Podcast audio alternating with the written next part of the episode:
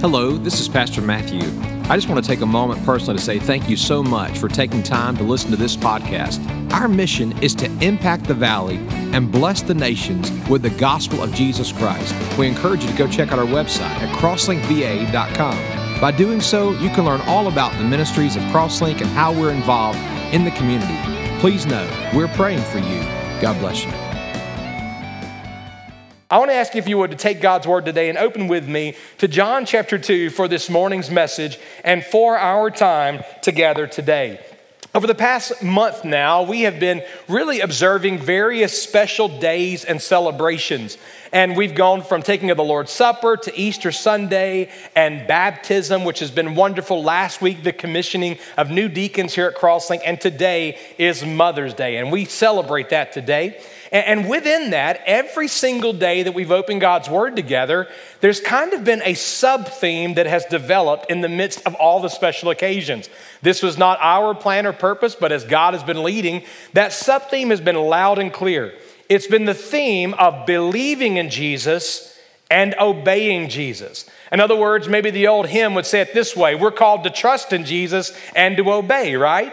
And, the truth is, what greater thing could there be than to know Jesus Christ as Lord and Savior through believing in Him, but then we live our life now in obedience to Him, following Him all the ways that He would lead us. Today in John chapter 2, on this day called Mother's Day, we see that loud and clear that we're called to believe in Jesus, but also to obey Him in our life. In John chapter 2 this morning, as we open God's Word, I want to preach to you on the subject Mother knows best.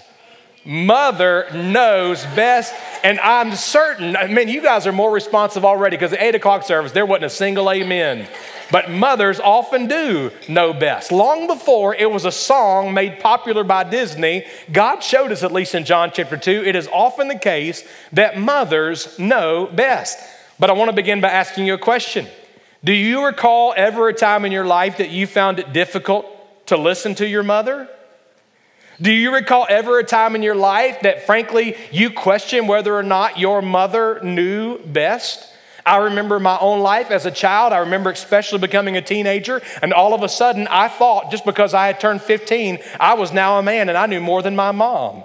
And I remember many times in my defiance that my dad would have to remind me, son, listen to your mother. And I would ask why. And he would often say, because I said so. and because she knows best. The truth be told this morning is that when you think back to your time growing up in your home, or maybe you're a child or a teenager, even still today, sometimes we need to be reminded that mothers do indeed know best. There are many things that our mothers can teach us if we're really listening to them. Sometimes we learn by the great things they teach us, and sometimes we learn maybe even by the not so great things they teach us.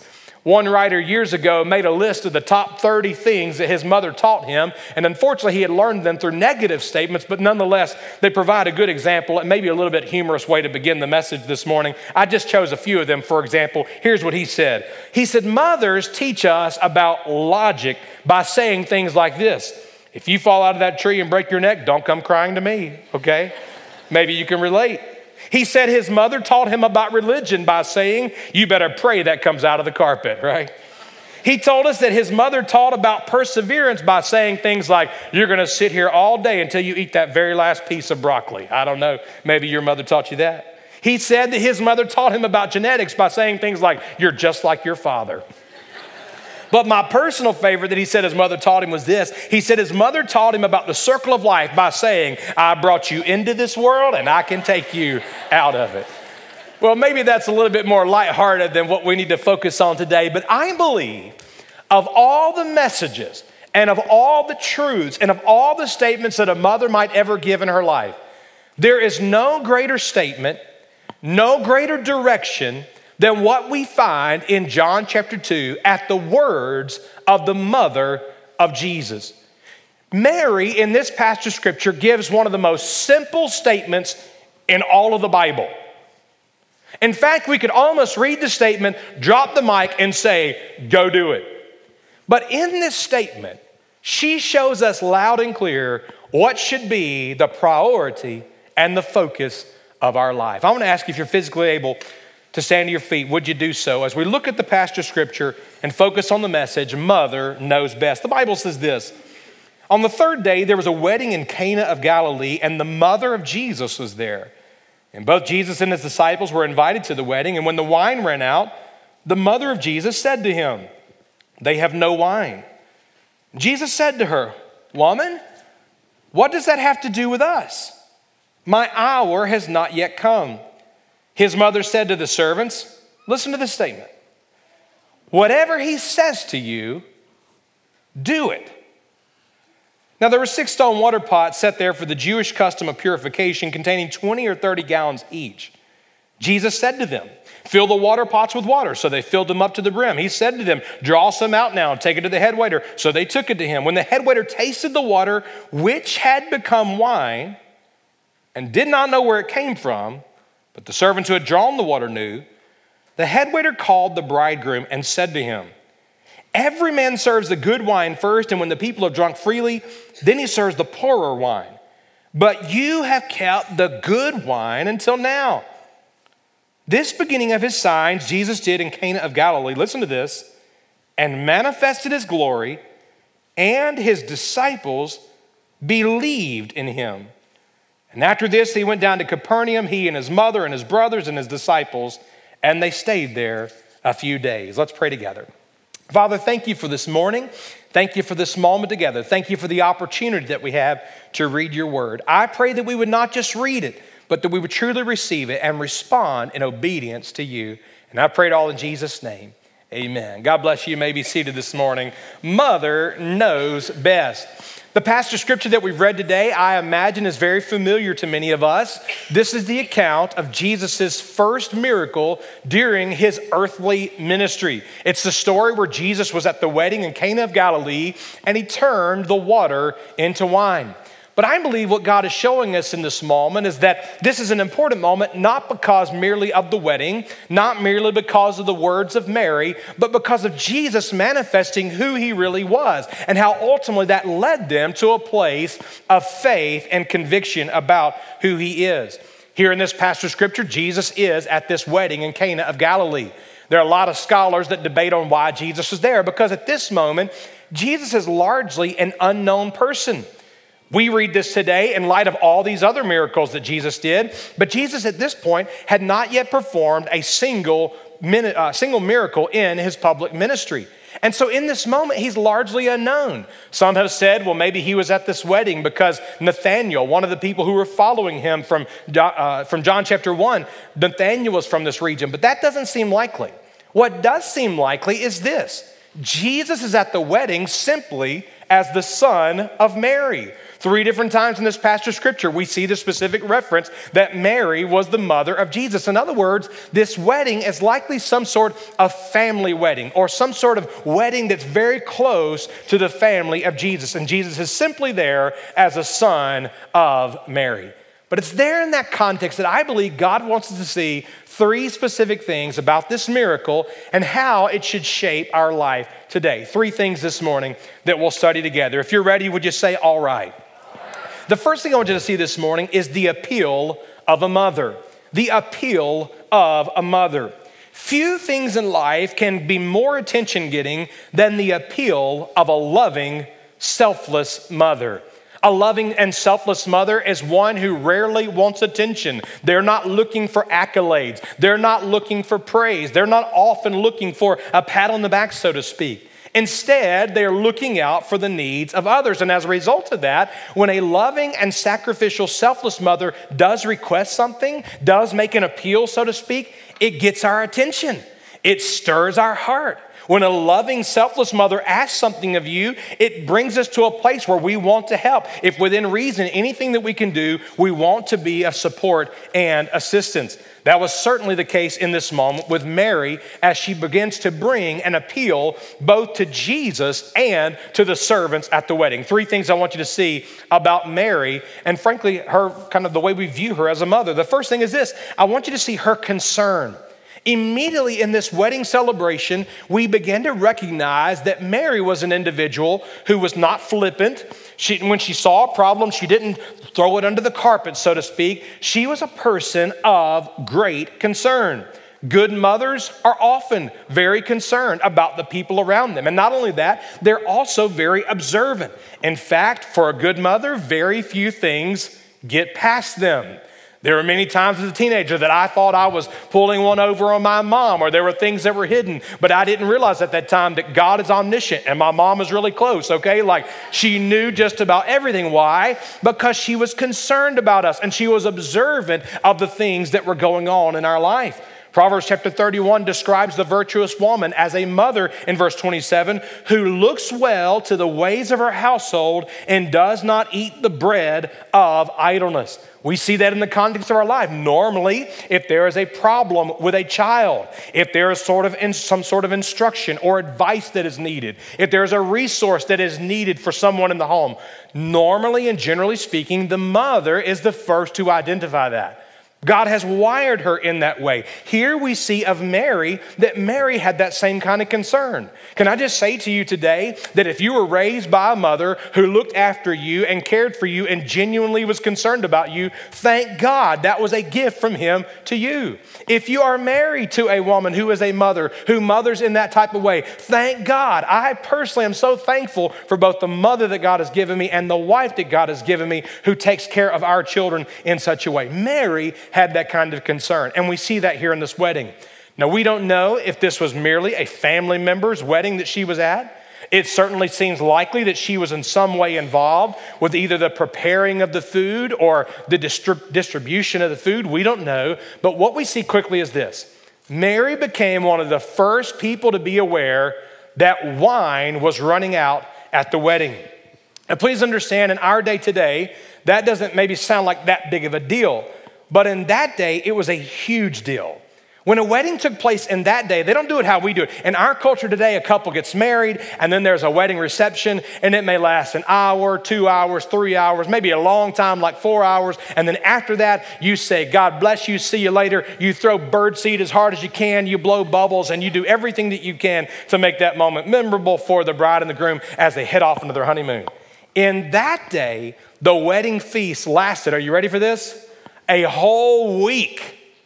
Talk about a celebration. Talk about putting badness to shame, okay? This was one big celebration of eating and observing, enjoying and music and dancing. It was all sorts of fun and all sorts of festivities. It was a huge celebration. As a result of that, when a wedding celebration took place, it was such a big community event. Everyone was brought together that if you did not have the necessary provisions to take care of your guest, it would not only be socially awkward, it would not only be socially embarrassing, it would be very costly. Costly in relationship, costly in social setting. Even in the context of that culture, listen to this legally, you could be fined for such a place of embarrassment. When Mary recognizes that the literally the wine is running out, she is concerned for the needs of the bride and the groom. She's concerned at what it's going to cost them. She's concerned about the embarrassment. She's concerned about how this would unfold. And with that concern, she goes to Jesus. The second thing I want you to see is her conviction. Now remember, at this moment, it would not make any sense to anyone else in the group to go to Jesus. I mean, why go to Jesus? What's so unique about Jesus? Remember, Jesus hadn't yet raised a dead man to life. He hadn't yet given sight to a blind man. He hadn't yet been able to, to, to heal the lame man. He hadn't done any of those things yet. And so people are kind of looking at this, but they had no thought to go to Jesus, but Mary did. Why did Mary in this moment go to Jesus? She did so for one reason and one primary reason only. She had a deep conviction and awareness of exactly who Jesus was. Here in this moment, recognizing the predicament, recognizing the problem, and understanding the concern of the moment, the Bible says she immediately went to Jesus and she just simply said this they have no wine. Now remember, this is the same Mary, the mother of Jesus, who had heard other messages from God and from God's representatives to confirm the identity of her son. Remember, it was this same Mary that heard the message from the angel, uh, very specifically when the angel came and spoke in Luke chapter 1, verses 31 and 32. When the angel said of this child, You shall name him Jesus, he will be great, and he will be called the Son of the Most High. Then fast forward to Luke chapter 2. The Bible says that once Jesus was born, there on that Bethlehem night, the shepherds from the hillside, they came there to the manger. How they knew, oh, Mary didn't understand at that moment, but they came and they reported everything that the angels had said to them. And the Bible says when they saw Jesus, they fell down and there they worshiped him. The Bible says in Luke chapter 2, Mary treasured all these things, pondering them in her heart. Fast forward to the end of Luke chapter 2, we get a glimpse of Jesus as a 12 year old boy as he's there in the temple. And the Bible says when Mary and Joseph show up, literally, he is astounding the scholars and the scribes and the priests. They'd never heard anyone speak like this, this child. And the Bible says in that moment that Mary treasured these things and pondered them in her heart. You know what she's doing? Even from the beginning of Jesus' birth being foretold to even Jesus being born and worshiped, now to a 12 year old boy teaching and astounding the masses, she's recognizing that this child is exactly who God said. He is the Son of God. In this moment, Mary comes to Jesus because she has a conviction about who he is. Now, I do want to say something about Mary in this moment, and that is this Mary wasn't perfect. I realize there are some that have deified Mary to such a place that they'll say, listen, you need to pray to her, you need to talk to her after all. She's the great mother of God. But Mary herself was imperfect. And even though we see her conviction in this moment, we also see a glimpse of her imperfection. Because when mama comes to you and says, they have no wine, please understand, she is insinuating and she is implying exactly what she thinks Jesus ought to do. Right? In other words, there's a word of suggestion here. Oh, Jesus, they're out of wine. And you get the kind of get the impression that she's trying to motivate him. She's trying to encourage him. She's trying to lead him to do something according to what she thinks should happen. Now, please understand, I appreciate the fact that she didn't tell Jesus exactly what he ought to do. Jesus was a grown man and he was God in flesh. I appreciate the fact that she didn't sweep it under the rug and then go, oh, it'll work itself out. No, no, she's addressing it but we hear, see here just a bit of a glimpse, if you will, of Mary's humanity. I want to remind you that the same Mary in Luke chapter 1 who confessed her need for a Savior, her need for God to rescue her and deliver her from sin, we get for just a moment here the reality that even a good mother is imperfect. We see that with Mary here by what she's insinuating. Mary knew that she wasn't perfect, and yet, here in this moment, the one thing she does right is this she brings it to the person who is perfect, who can do any and everything.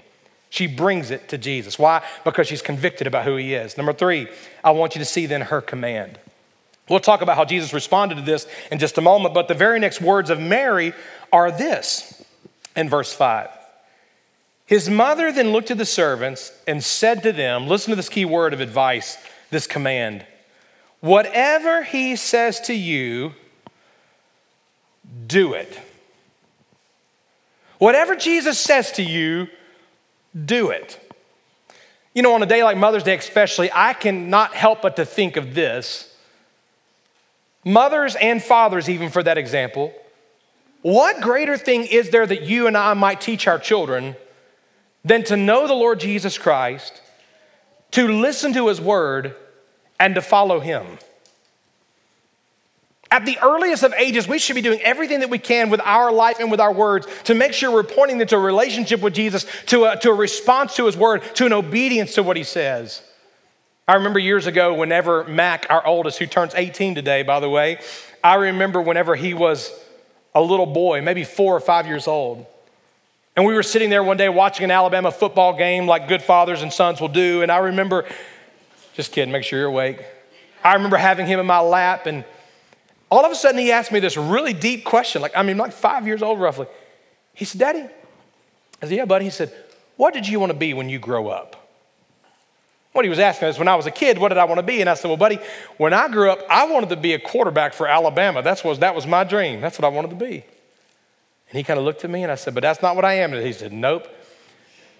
And he said, Well, why are you a preacher? Why are you a preacher? He couldn't say, Why are you a preacher? And I said, because I prayed about it and God convicted me, and I think He spoke to my heart and told me He wanted me to preach. And so I'm not going to be a quarterback at Alabama, I'm going to be a preacher for my life. And he looked at me like the thought of a child, and he said, That's okay, Daddy, we'll buy you a helmet. You know, like, well, his little mind, he saw it as kind of a compromise, I guess. But what I was trying to say to him at the youngest of ages is listen, buddy, it's not about our dreams or aspirations, it's about God, it's about His Word. What is He calling us to do? Here in this moment, Mary's saying, listen, it's not about me, it's not about my attention, it's not about my ability, it's not about my relationship with the bride and groom. Here's what's important all of you who are servants at the wedding, look to Jesus. Whatever He says, do it. In this moment, Mary is placing an emphasis on two primary things. She's placing an emphasis on what Jesus says and their response to it.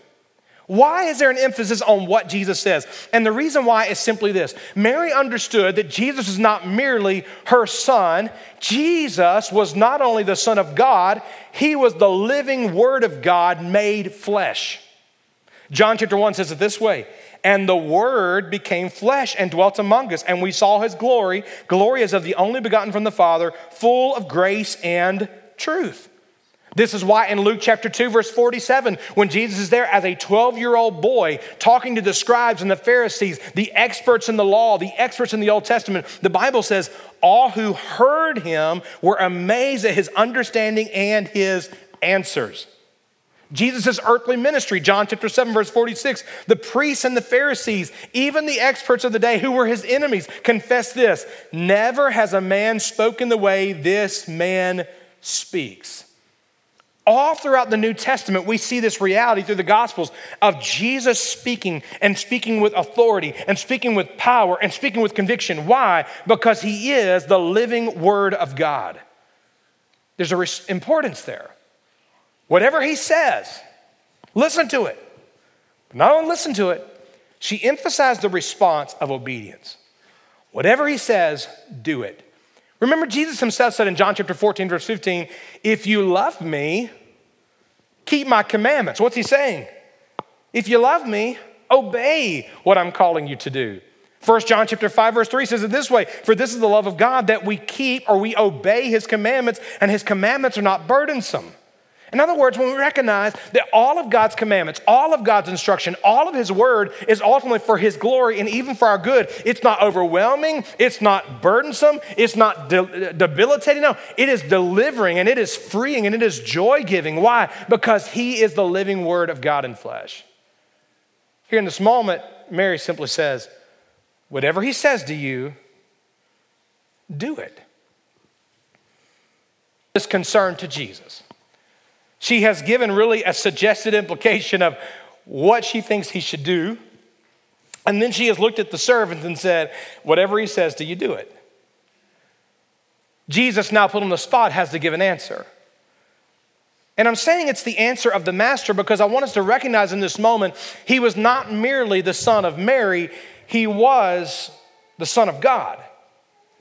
And so I want us to see how the master answered the request that his mother brings him. He does so in three ways. The first thing I want you to see this morning is his awareness. We read that statement in verse 4, and well, let's just read it together. Verse 4, the Bible says, And Jesus said to her, Woman, what does this have to do with us? My hour has not yet come. Sometimes we hear that word woman it sounds a bit offensive, would you agree? Or even a little bit harsh, perhaps. Mary comes to Jesus and he says, Woman, what you talking about? You know, like, I mean, it sounds a little like abrasive, if you will.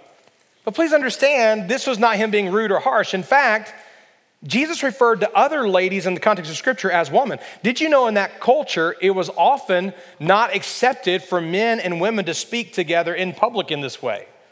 That's why the disciples were shocked to see Jesus speaking to the woman at the well in John chapter 4.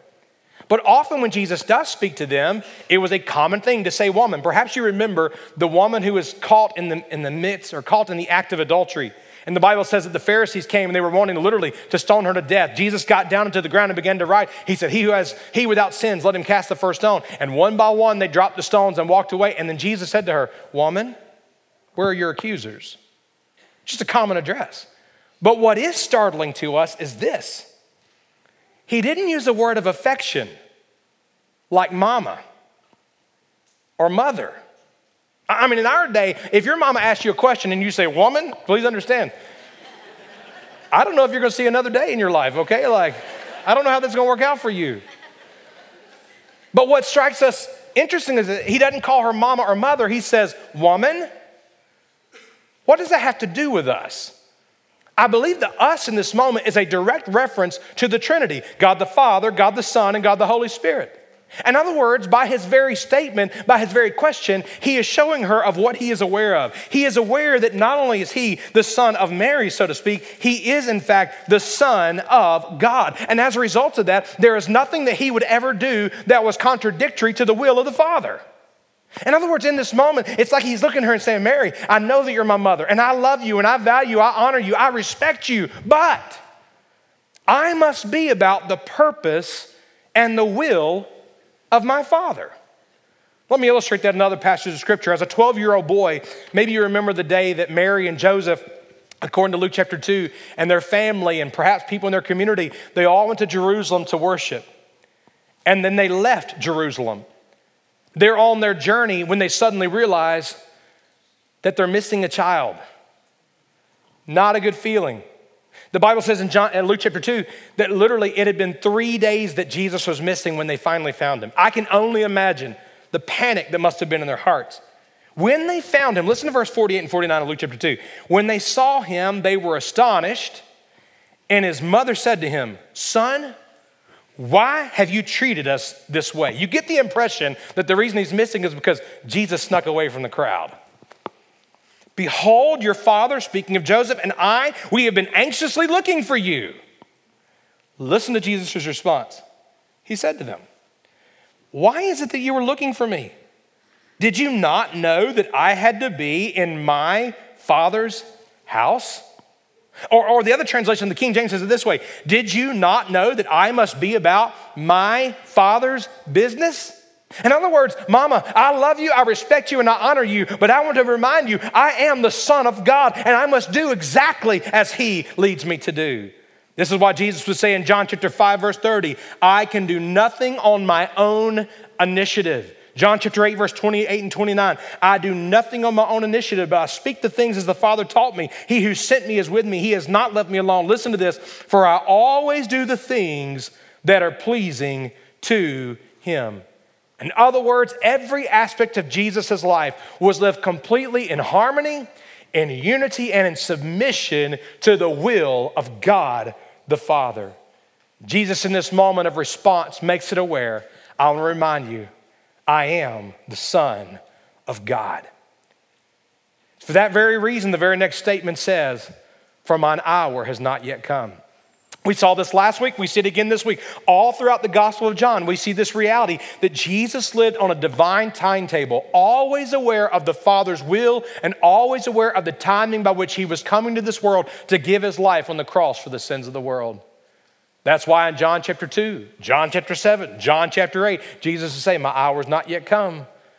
But then as the time would near in John 12 and John 13, he would say, Now is the hour for the Son of Man to be glorified always aware of the Father's will, always aware of exactly what he's calling him to do, which leads us back to the wedding in Cana of Galilee. Jesus' awareness. The second thing I want you to see now is his assignment.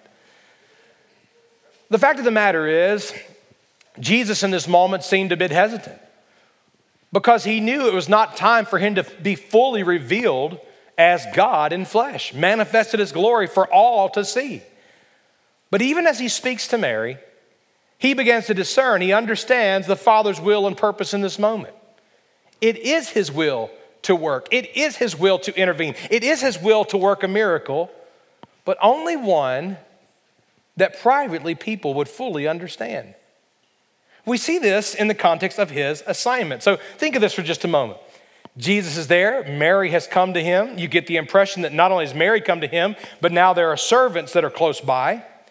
And Jesus begins to give an assignment. It's almost like he gives them a practical action that, if really in some ways, would be a testing of their faith. Jesus looks over, he sees six stone water pots. Each water pot would hold 20 to 30 gallons. You gotta understand, this thing's pretty heavy. These water pots are there because they were there for the purification purposes that, that the Jews practice, which means that this is where they wash their hands. This is where they wash their bowls and their instruments for serving the various foods. And we get the impression from this passage of scripture that the water pots were completely empty, which means they've used all they've got. They, there's nothing else there, completely empty vessels. And Jesus gives a simple assignment, but it's profound if you think about it. He looks at them and says, Now, all right. He looks at the servants. They're eager. They're anticipating. Maybe there's something that Jesus can do. They seem to have a willingness about them because, after all, they're desperate. They don't want to run out of wine. They've been watching this and they've been wondering all along is there a solution? Is there a plan? Is there something that can be done? So they're looking at Jesus. Jesus looks at them and says, No, here's what I want you to do I want you to take the water pots and go fill them completely.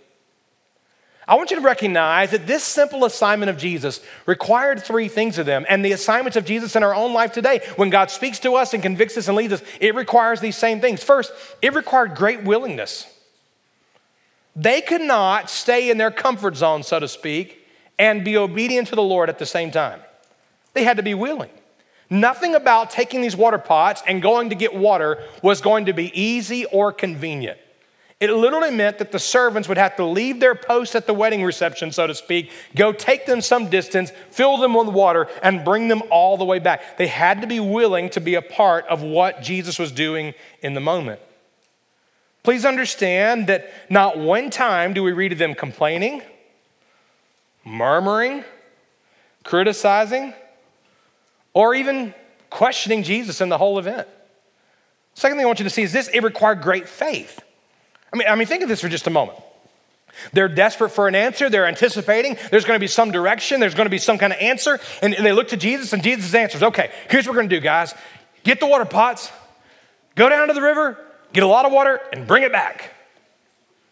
And I'm sure they're thinking, wait a second. This isn't going to be good. We've been serving wine. Now you want us to serve water? I mean, I, I could picture it in my mind. If we were the one carrying the water pots, we're going all the way down to the river and we're like, who does this crazy guy think he is? What difference is this river water going to make when people are going to be desiring wine? This isn't going to help anything. It didn't make logical sense. But the whole point in this moment is this Jesus is calling them to trust in who he is and to trust in his word. In other words, it's about faith. It's about believing in Him, it's about believing in what He can do. It's the same type of faith that Mary herself had as she looks to Jesus and then looks at the servant and says, Whatever He says, this you are to do. But I'm reminded that one of the beautiful things about desperate times and situations in our life is that it drives us to our knees. And it causes us to realize our absolute dependence on the Lord. Desperate times are painful and they are hard and they are challenging through it. But the beauty of those desperate times and this, it brings us to a place where we realize, God, what we need is you. We need your word and we need to respond to whatever it is you call us to do. Just this morning, I was reading through the book of Job, like Job 21 through 24, and I'm reading about Job, and we all understand the desperate situation he went through in the Old Testament as he lost everything. And in the middle of those chapters this morning, I read a statement I don't remember ever reading before. And that was when Job looked to God and he said, God, I am more desperate for your word than I am my necessary food. Here's Job literally with boils on his body in this moment of desperation. Life and death depend upon the nourishment that he gets. And what he says, No, God, I could do without that. But what I really need, what I really am desperate for is your word. Would you give me a word? Let me ask you a question. When was the last time you were that desperate for a word from God? Whatever He says, do it. It required not only faith, it required surrender. They bring the water back. They just were there getting the water in the basins. They bring them there to Jesus. And Jesus said, All right, here's what you do next. I want you to dip into the water. Great. They dip into the water. Great. Now I want you to take it to the headmaster. Uh, excuse me? Uh, Jesus, I, I know where this water came from. I don't know if you've ever been on the mission field in a place like this. I know the people that were down the street, down the river there, washing their clothes and bathing in this stuff. Like, what? That's right. Dip into the water and take it to the headmaster, the head waiter. What I want you to see is it also required great surrender. Willingly surrendering their will to the word of the Lord Jesus Christ, trusting that he could do the impossible.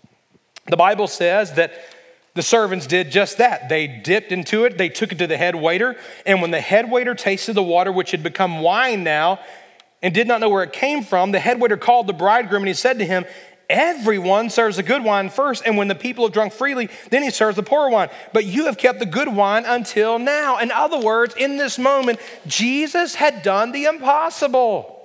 Jesus literally, because he is God in flesh, he has all power and all authority. There's nothing he can't do. He literally had taken this water and he had completely turned it to wine. Think of that for just a moment. The first wine was the best that man could offer and the best that man could afford, but it was nothing in comparison to the sweet and good wine that Jesus provided.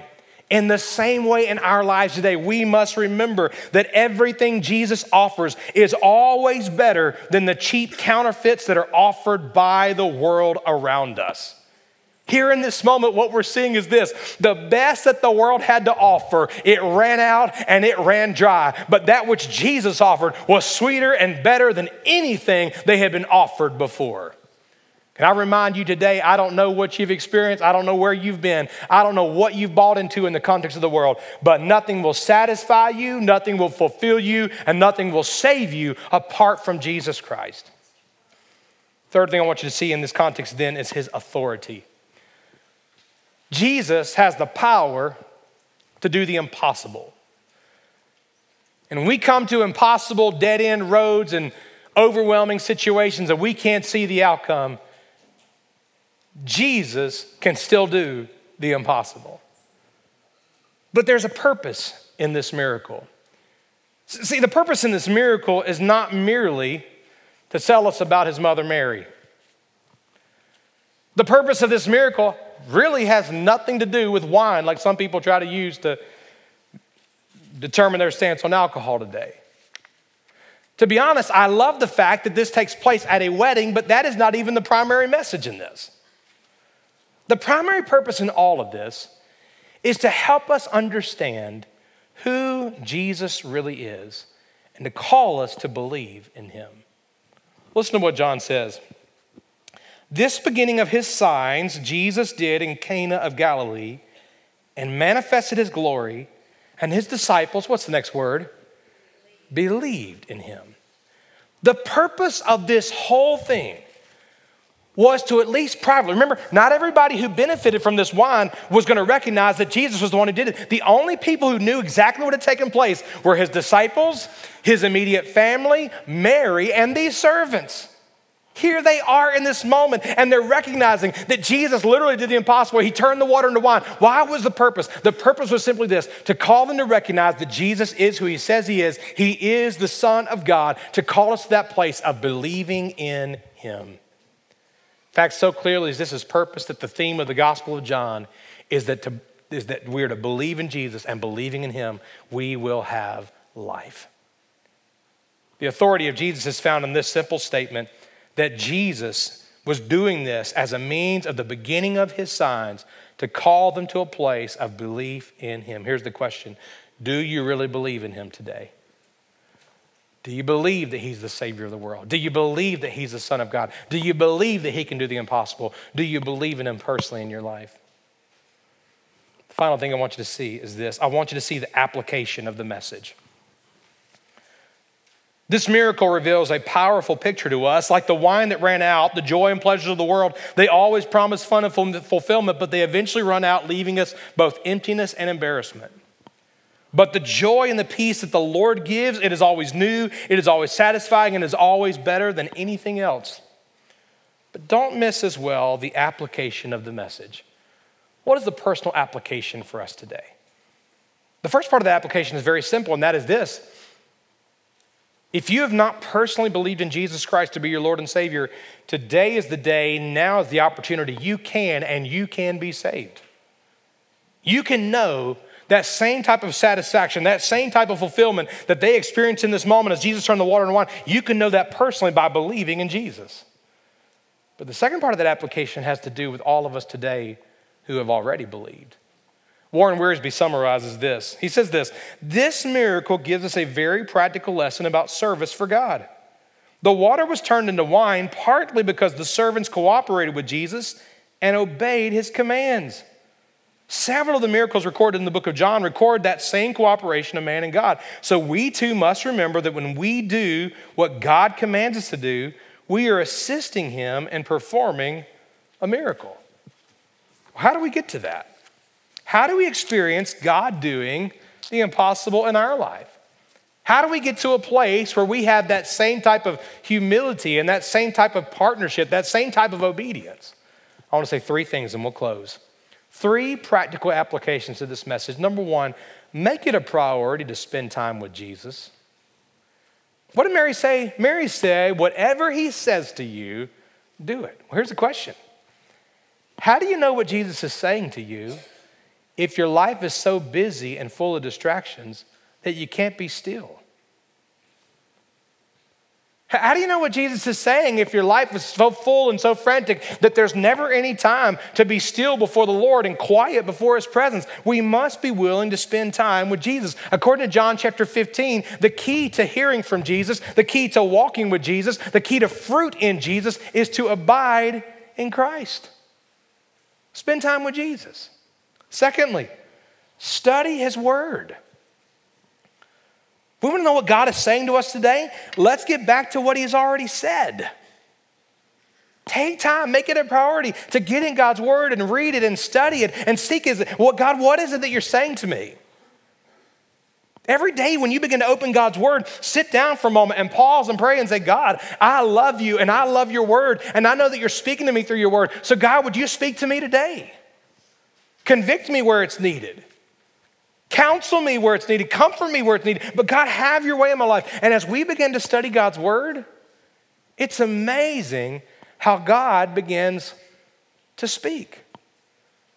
Just this past Monday, I, I was at a conference in Richmond and uh, I got up in the morning and I was reading. I just mentioned I've been reading the book of Job. And as I was reading the book of Job, as I was literally closing that passage of scripture, God began to convict me about the need for encouragement. And I, and I went to Nehemiah chapter 4. I don't know why I did that. It was just kind of the direction I felt the Lord was leading. So I went and read Nehemiah chapter 4 about God's encouragement to the people as they were doing his work. And then I went and met with a group of pastors and we opened up with a Devo. And wouldn't you know that the pastor stood up and said, Man, God's really been convicting me today to speak to you about Nehemiah chapter 4. And I'm like, Man, what a, what a powerful word. Like, but I don't really feel discouraged. What's going on? On my way home from Richmond on Monday night, there was a pastor that God began to put on my heart and mind and hadn't talked to in several months. And so out of the blue, I just called him and I said, man, how you doing? And his exact words there, he said, I'm ready to quit. I said, well, can, can I just tell you something? I Said, let, let, me tell you what my time with the Lord was this morning. Let me tell you about this devotional that I heard. And I basically just re- ended up reiterating to him the very things that God was convicting me about when my morning started. So, Pastor, what are you saying? I'm saying that when you get in God's word and study it, God will speak to you and lead you. And finally, surrender to his will. Surrender to his will. That was the whole point. Mary looking at these servants and saying, Whatever he says to you, don't just say, Wow, oh, that's nice. Good to hear from Jesus again. No. Do it. Can I just challenge us today to recognize that Jesus is the Son of God? The only way to heaven is through him. I want to ask you have you believed in him to be your Lord and Savior? If you haven't, you can today. But if you have, it doesn't just stop at salvation. It is then through salvation that we have a relationship with him where we begin to know him and to grow in him as we follow him. Mothers know best, a lot of times. But no greater advice that a mother can give than the advice that Mary gave. Here's Jesus. Whatever he says, do it. Let's pray together. Would you bow your heads with me? Father in heaven, we love you. We praise you. We thank you for really this example, I think, of Mary as she didn't get it perfect, but she certainly submitted to the authority of Jesus. And all did she submit to his authority, she then looked at the servants and called them to do the same. God, I'm reminded today that you're looking for the same in our lives. Lord, many of us today are saved. But God, I pray that you'd help us today in that salvation to keep walking in relationship with you. That we would be zealous to hear from you and that we would be quick to obey you. Father, would you help us in that today? But Lord, I also believe that there are probably some of us here today that do not know Jesus as our Lord and Savior. We're trying to find pleasure and fulfillment and various things in the world. But eventually, we begin to realize that the things of the world are empty, they run dry. And frankly, they lead us to a place of emptiness and absolute desperation. God, I thank you when we come to the end of ourselves that we realize that you are full of grace and of mercy. You can save, you can do the impossible. Lord, I think of the disciples asking you, How is it possible that a man could even be saved? And you told them it was impossible with man, but it is possible with you. Father, help us today to come to an end of ourself and realize our absolute need and desperation for Jesus for our salvation. Have your way in our lives right now, I pray. In Jesus' name. Thank you so much for taking time to listen to this podcast. We encourage you to come and join us right here on our campus. We're located right next to the county fairgrounds here in Harrisonburg, Virginia. If you have any questions about the church, any question about the message, feel free to email us or call us and let us know. And we look forward to seeing you soon. God bless you.